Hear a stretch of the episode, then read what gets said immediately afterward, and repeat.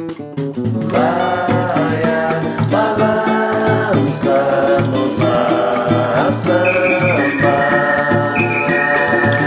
ランサのザ・サンバどうも。はい、どうも。明けましておめでとうございますという。明けましておめでとうございます。だね。2021年。そうだね。そしてまた、リモート。リモート会議という。うん。ね。まあね、リモート。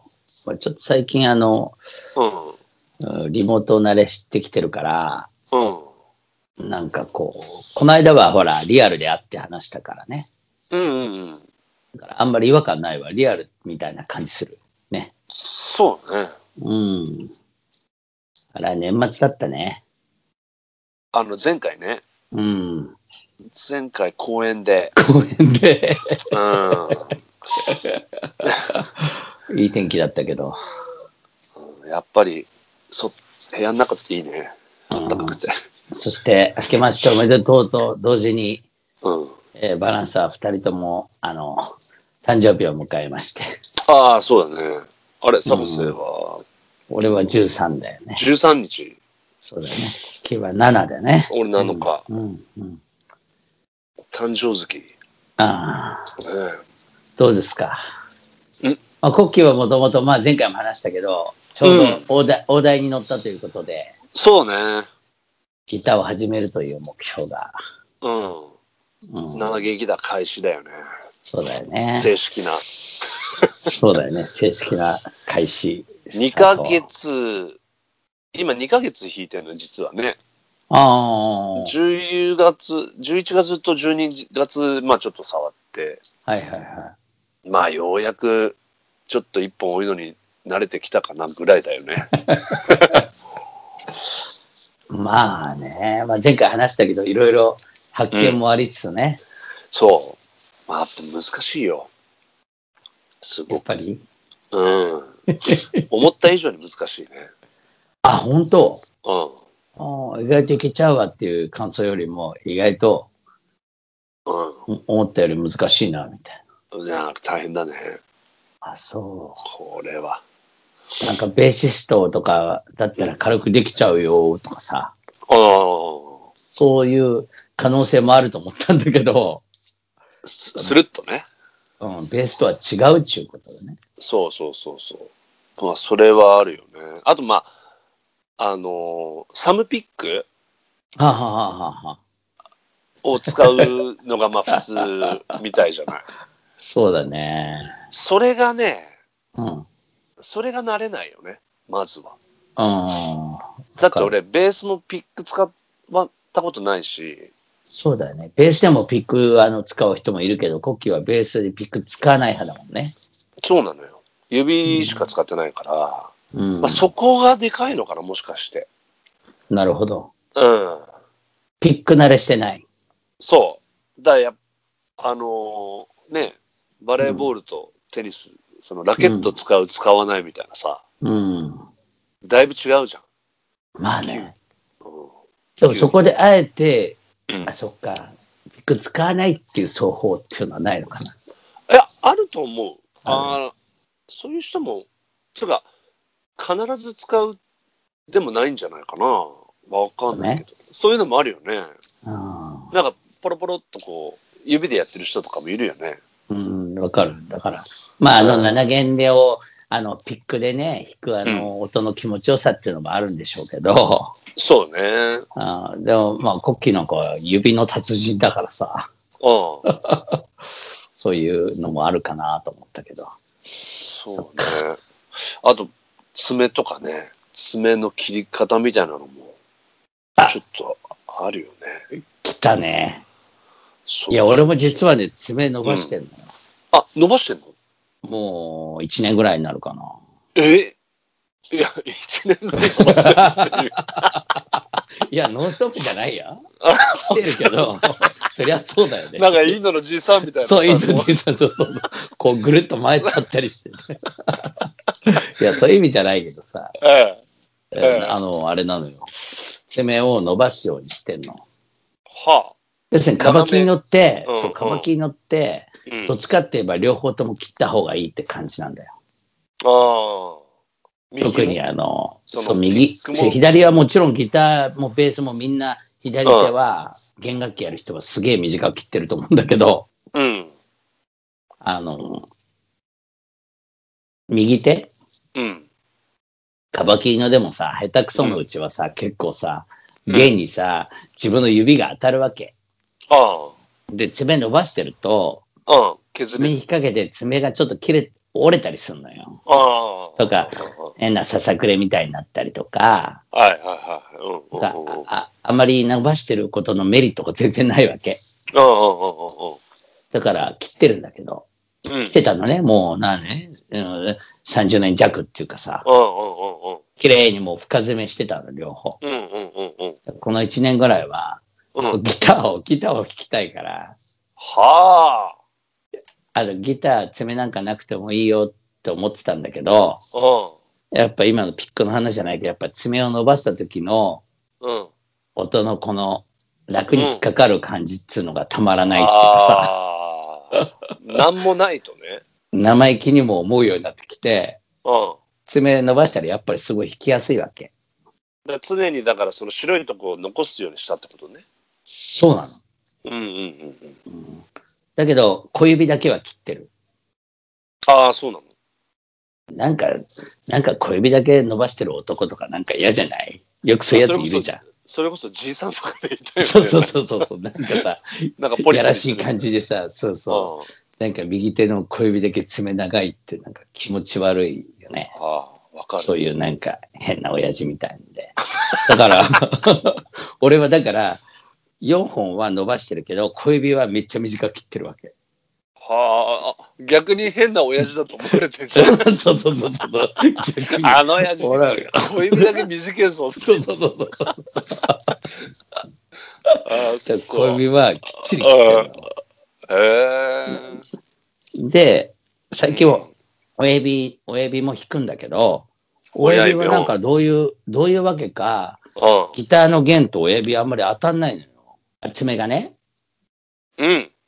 そんなに爪伸ばしてもそんなにいい感じ、角度が多分悪いんだと思うんだけど、自分の弾くポジションの、あ自分の弾き慣れてるポーズだと、あ。あの、親指のサイドに当たるから、うん。爪を伸ばしてる意味があんまなくて、いやいちいち爪の端っこ。端っこだけ伸ばしたりしてたんだけど、それめんどくさい。そうそう、そう斜めになっちゃってるからさ。だからもう、なんか親指は短、また親指は短くしてるから、うん。なんとなくこの、んこの人差し指と中指と薬指だけちょっと伸ばしてるみたいな、へえ。そういうおじさんになっちゃってる。なるほど。そんな51歳です。俺、だから、あれよ、その、今までベースの時とか、ちょっと、わざとちょっと爪に引っ掛けるみたいにやってたの逆に、あ俺はベースの時ね。やっぱやるでしょ。やってたんだけど、うん。そのままギターやると、うん、引っかかっちゃうのよ。ああ、だからとギターの時はちょっと邪魔になっちゃって、爪が。あ、そうなんだ。うん。だから俺もその、この二月で、うんすっごい深爪するようになった。俺と逆だ。あー左手も。俺、左手の爪の形はちょっと変わり始めてる。あ、押さえる方。ベースじゃないから。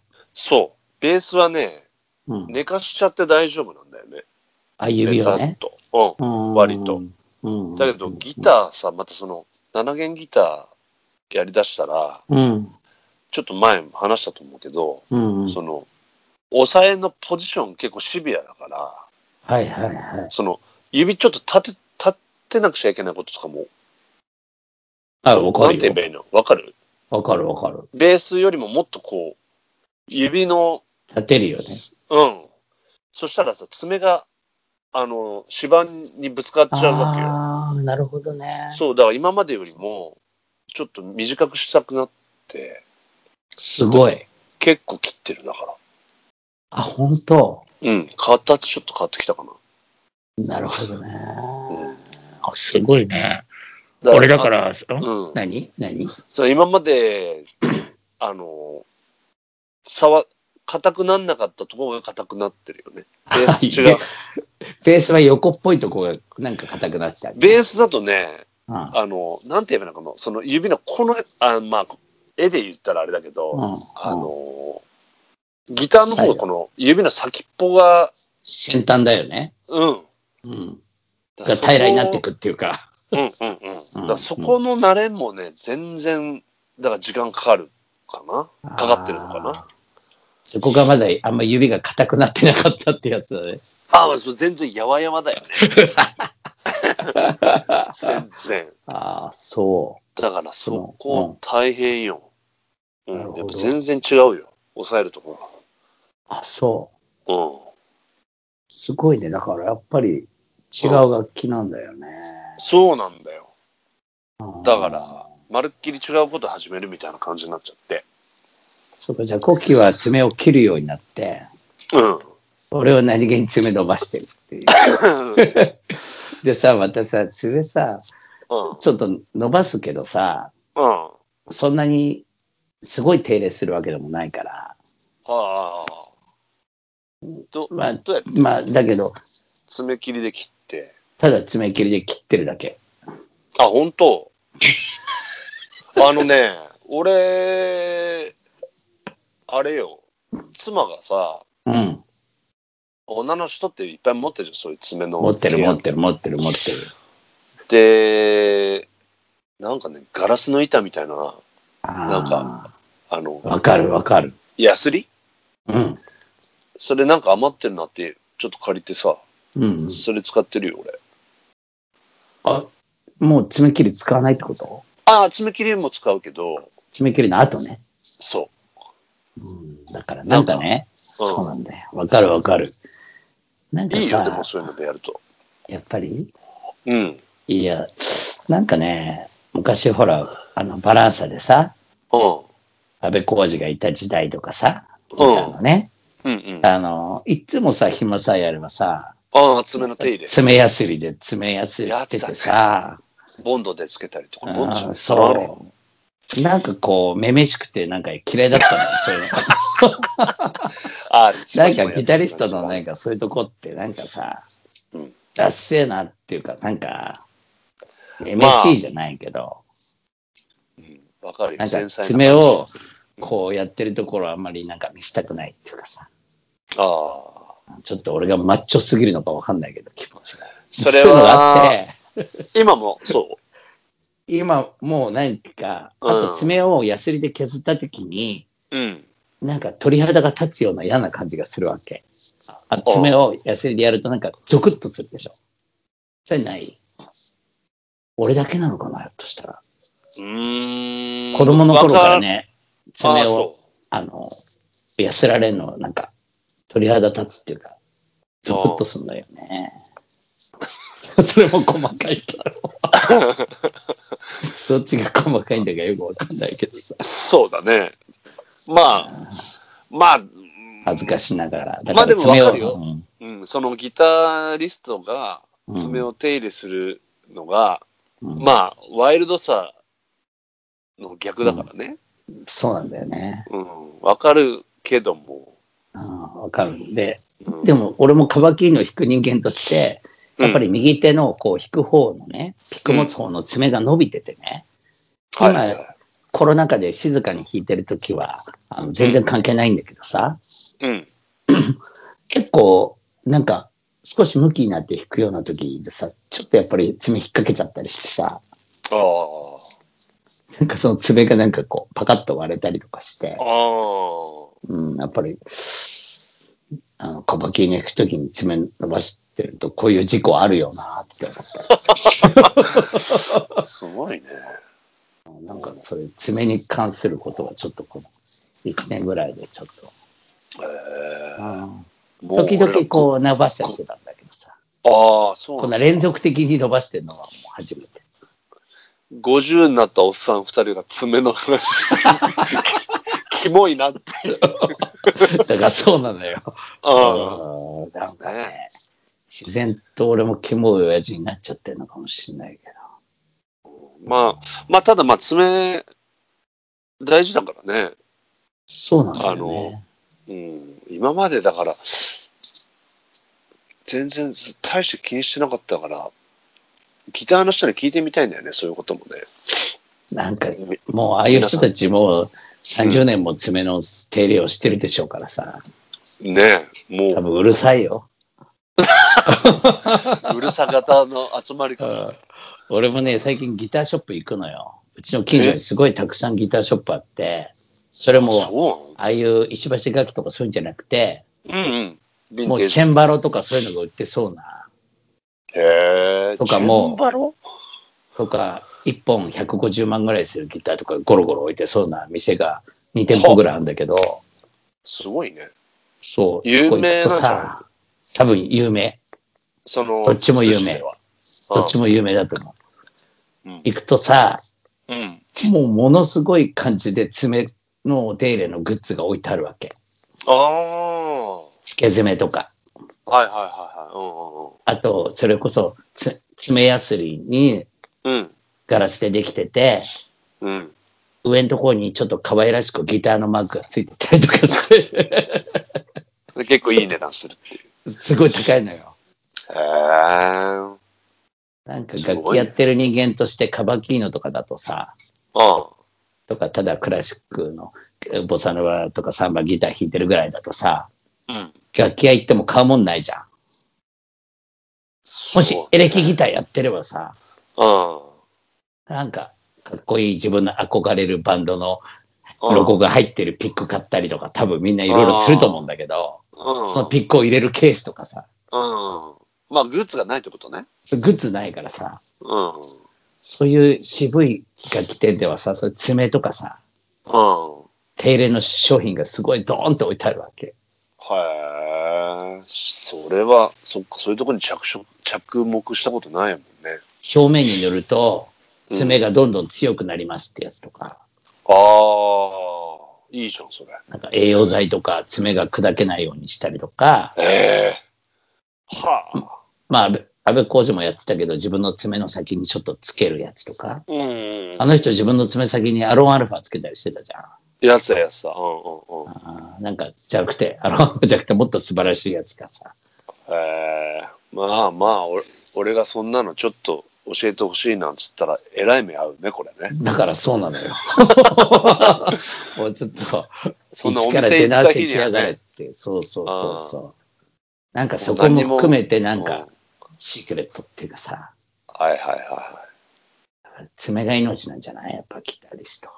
そうだね。音色がまあ変わるからね。そうだな、音色はすごい違うよね。うん。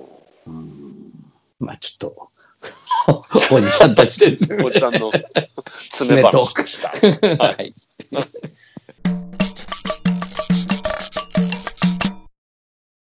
いや、それでね、あの、ついにあの51歳になったんですけど、はいはいやっぱりこうサンバやってる人間というか、はい。まあ、ブラジルサンうんサンバ、まあ、関係者としてね、うん。若い頃にきっとうん。あの感動するだろうなと思った年齢ってあったわけ。はいはいとか遊べ、いい、あの、一つはもう想像つくと思うけど、38?38、あ38歳になった時に、うん。イエーイ、俺サンバだぜ、とうん。思うだろうなと思って、うん。まあ38になったけどうん、時もそれを対して、あの、ネタにもできなかったんだよね。あで、いつかおじさんになった時に51になったら、とか思ってさ、うん多分皆さんは、古希はすぐにわかると思うけどさ、あ。まあわかるけど。うん、51っていうのはさ、うん。うん。あの、ピンガの安っちい銘柄があるんだよね。安っちいって言ったら失礼だけどさ、まあ、まあ。うん。なんつうの、金宮みたいな。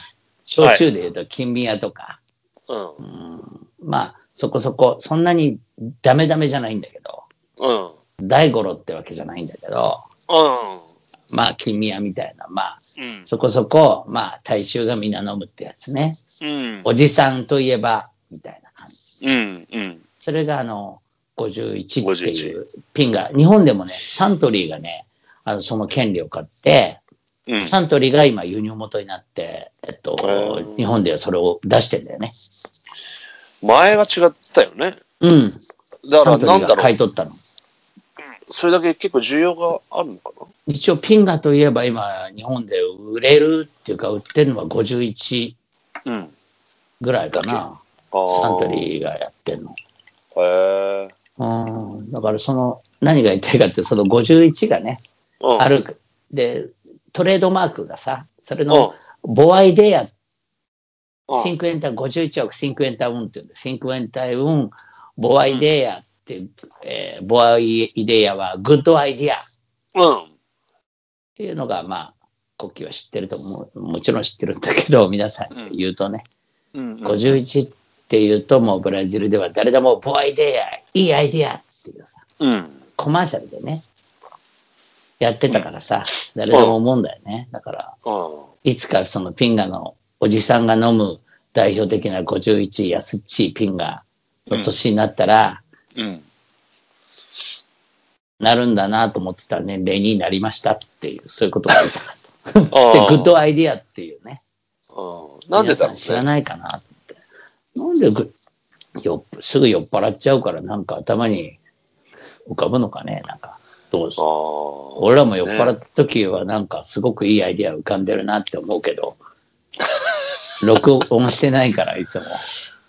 なんかすげえいいこと言ってたよねとかっていつも言うけどさ。昔からあるね、それね。うん、取っとけばよかった まあ、隠し撮りしときゃいいんだよね、自分なんか。うんなんかね。でもさ、ほら、あの、昔の話だけど。あの、ふんどしキンタの人たちはい。なんか遊んでる時に、はい。うん。ドラムのさ、アデミールがさ、うん、アデメル。俺らがさ、なんうんかちょっと話、なんだかな、その日本の歌歌ってくれとか言ってさ、ああの、なんつうの、えーっと、テープ、テープでさ、あ。うん。コンパクトテープレコーダーみたいなの持っててさ、うんいきなり俺らの前に出してそれで撮ってたよね。あ、俺らが歌った日本語の歌をね。うんうん、そう。だからそ勉強の、熱心だよね。そう、びっくりしたけどね。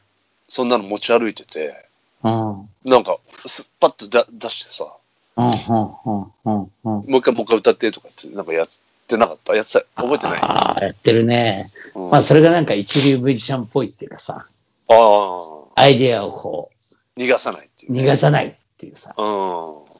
ああ、わかるわかるわかる。なんか最近いろんな映像とかインタビューがさ、急にコロナ禍だから知らか知らないけどアップされるんだけどさ、うん。ゼカパゴジーニョがうん。アリンド・クルースとたくさん曲を作ったわけだけども、アリンドは今もうちょっと、あの病気でもう喋れるような状態ではないけどさ、昔もう二人で会えばいつでも曲できちゃうよね、みたいなエピソードすごい話してて、あでもゼッカはその二人で曲作った勢いで作ったことは全く覚えてないんだって。あ。えー。ほとんど忘れちゃって、うん。アルリンドがそれを全部録音してくんだってさ。えー、あ、そうなんだ。で、二日ぐらい経ったらアルリンドが、あの時の曲、あのこんな感じになったけど、みたいな持ってくるんだってさ。へえだから、アルリンドは結構貴重、貴重面で録音しとく人なんだな。ー。はあ。で、ゼッカはそれ聞くと、ああ、そういえばそんな風に言ったかもって。曲をもうその場でバッと作っちゃうんだけど、はいもう垂れ流して覚えてないわけ。はいはいはい。で、それはアリンド。ドが録音してて、うーん。っていう二人はいつもそういう関係なんだよね、みたいな言ってたんだよ。へえああ面白いね俺も、俺もコッキーも、どっちもうん。せっか派だから、うん。終わるよね。終わってるんだよ。いやー、そうですか。そういう意味で言えば、フェイジョアダ・コンスシ僕らがさ、初めてさ、うん。アルバム、バランサの1名目のアルバムをうん。録音するってなった時に、こんな曲をアリンド・ソンブリーニャ、フランコに作ってもらいましたよって持ってきたカセットテープもさ、うん。俺は3人でてっきり歌うかと思ったら、結局はアウリンドがさ、ああ。カバキーで聴きながら歌って、デモはね。でもテープを俺らに渡して、うん。やっぱりなんか、結局、まとめ役っていうか、なんだね、アルリンとかね。そう、あの3人で作っても結局録音しといて、うん。一つ綺麗な形でまとめてくるのはアウリンドっていうさ、ああ。そういう係のおじさんなんだよね。うんいや、あのー前にも話したクラウンジョ・ジョルジだったかな、が、のソロアルバムかなんかで、うん。なんか、エルトン・メデイロスと一緒に作ってるのかなすごいね。な多分、うんちょっとううろ覚えなんだけど、うん。